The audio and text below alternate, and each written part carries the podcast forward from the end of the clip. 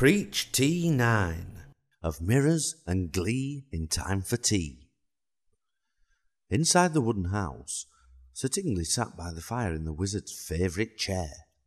He was waiting for a chance to tell him that they were looking for the Dargon, but the wizard kept on chattering away.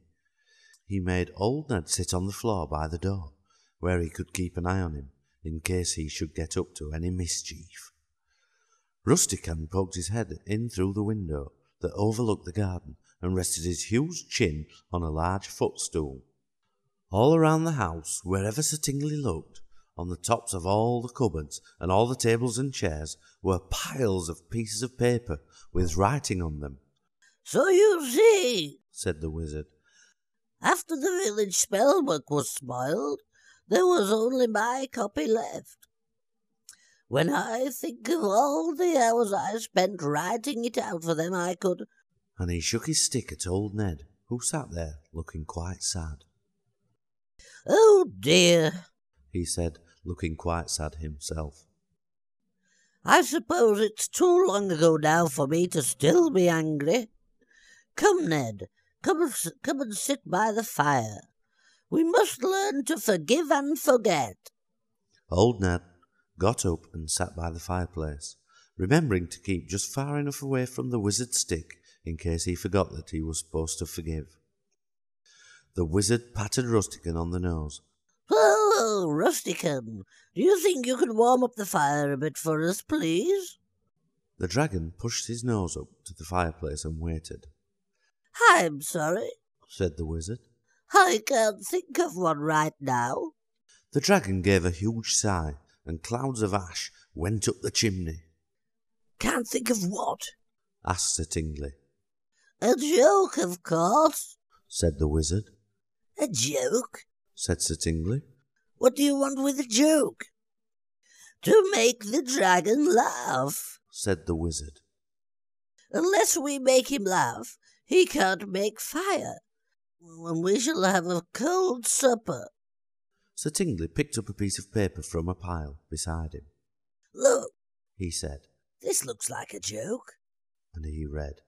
There was a young boy from Dundee who got out of bed.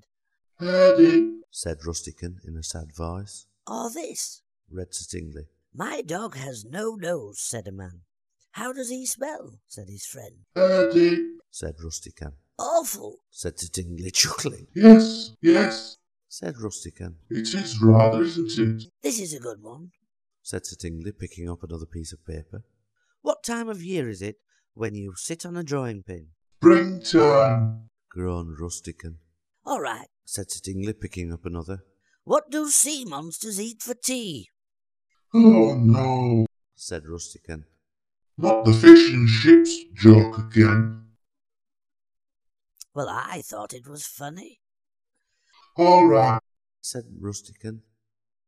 What starts with T, ends with T, and has T in the middle?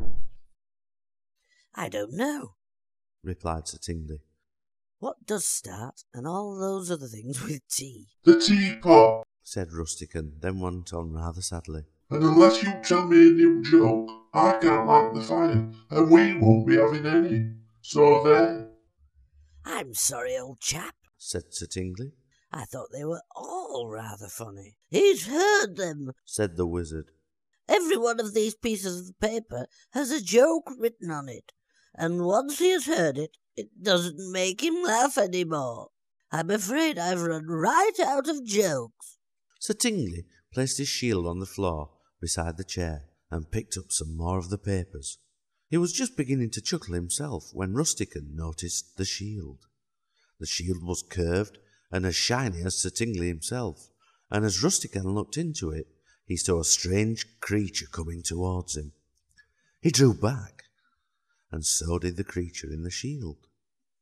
When he looked again more closely, he could see that it was green with a huge chin and a wispy pink beard and white, fearsome teeth. At the end of his nose were two large round soot blackened holes, and perched right on top, in front of two slanted purple eyes, were a pair of the tiniest, most delicate gold rimmed spectacles you could ever wish to see. Rustican picked up the shield and with a small front paw. He went. The creature in the shield opened its mouth and huffed. Went Rustican. The creature in the shield did the same. Rustican thought he'd never seen anything look so funny in his life. He put down the shield. He went, and with every chuckle the fire in the hearth was blown stronger and brighter by the sharp blue flames coming from Rustican's nose. He went, his chuckles becoming louder and louder until the room was suddenly very hot. Oh, Rustican! Said the wizard. Outside, quickly! The dragon pulled his head back out of the window and went into the garden. It was getting quite dark by now, and he stood in the middle of the cabbage patch, and he laughed and flamed and laughed and flamed into the night until he was all smoke and fire and roar. The dragon! shouted old Ned. Look, Sir Tingley, the dragon! But that's only Rustican, said Sir Tingley. having a good laugh at his own reflection. I don't care what you might think it is, said Ned. That is the Dargan.